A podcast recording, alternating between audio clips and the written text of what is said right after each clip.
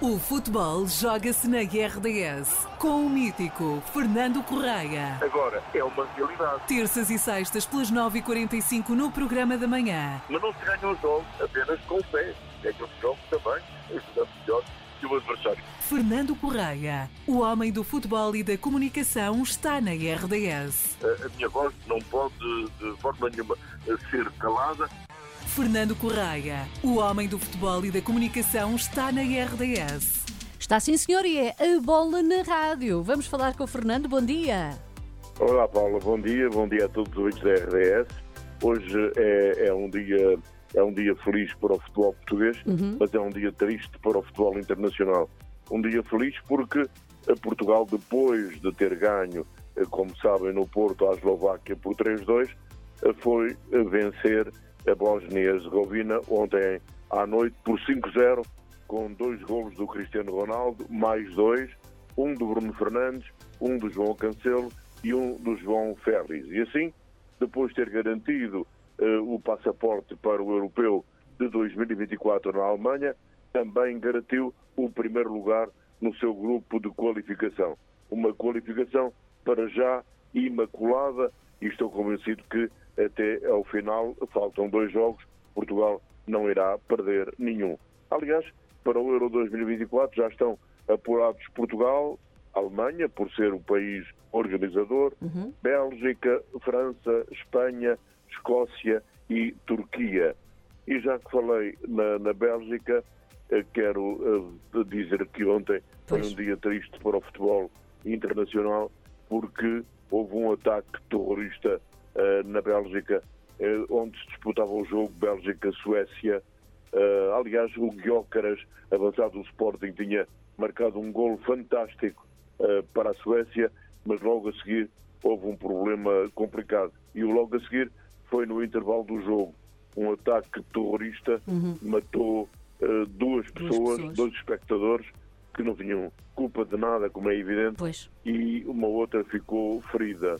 Eh, a polícia belga eh, conseguiu mais tarde eh, apanhar o terrorista, capturá-lo, mas ele ofereceu resistência e então foi abatido a tiro. Queria registrar as palavras do selecionador sueco no final do, do jogo, dizia pergunto para onde vai este mundo? Isto a continuar assim, eu não sei onde é que, onde é que vamos parar. E é verdade, tem toda a razão.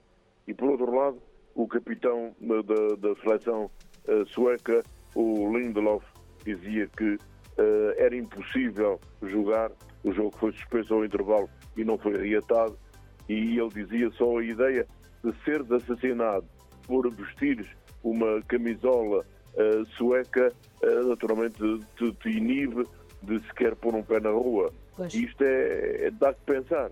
É preciso, portanto, ter atenção a estes fenómenos internacionais que estão a dar cabo da vida às pessoas e, sobretudo, da nossa tranquilidade. Mas eh, ficou o lado bom, repito, que foi a grande vitória portuguesa com uma primeira parte de sonho e com cinco golos marcados, todos eles nessa primeira parte.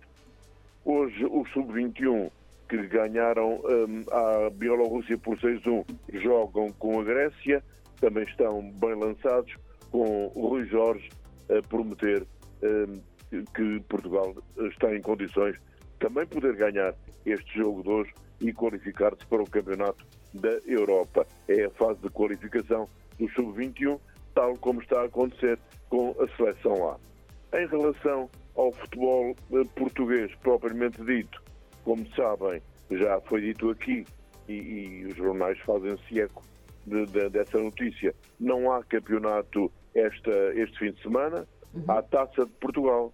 E como há Taça de Portugal, quero realçar que na quinta-feira o Sporting de Braga joga com o Rebordosa, na sexta-feira o Benfica joga com a Lusitânia dos Açores, também na sexta-feira, o Futebol do Porto defronta o Vilar de Perdizes.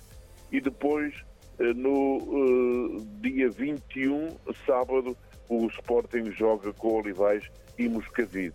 Estes jogos têm interesse por serem disputados eh, nas zonas dos, daqueles que recebem a visita dos mais fortes, Bordosa, Açores, Vilar de Perdizes, Olivais e Moscavide, podem não ser disputados no campo destas equipas por não terem condições para receber jogos desta importância da Taça de Portugal, mas pelo menos são disputados fora de casa pelo Braga, Benfica, Porto e Sporting.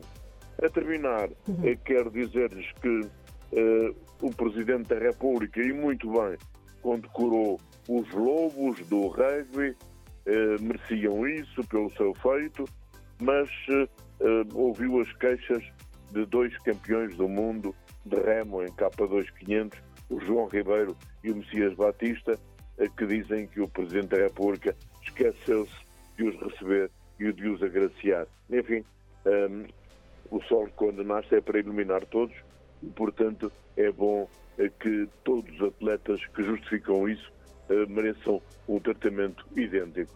E pronto, hoje ficamos por aqui com este ar um pouco triste devido pois ao é. atentado uh, da Bélgica, é. mas uh, é preciso ir em frente e é preciso tentar acabar com este estado de coisas que não beneficia ninguém, muito pelo contrário.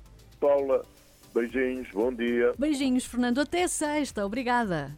Até sexta, obrigado também. O futebol joga-se na RDS com o mítico Fernando Correia. Agora é uma realidade. Terças e sextas pelas 9h45 no programa da manhã. Mas não se ganham os jogos apenas com fé. Ganham os jogos também, ajudando melhor que o adversário. Fernando Correia, o homem do futebol e da comunicação, está na RDS. A, a minha voz não pode de forma nenhuma ser calada.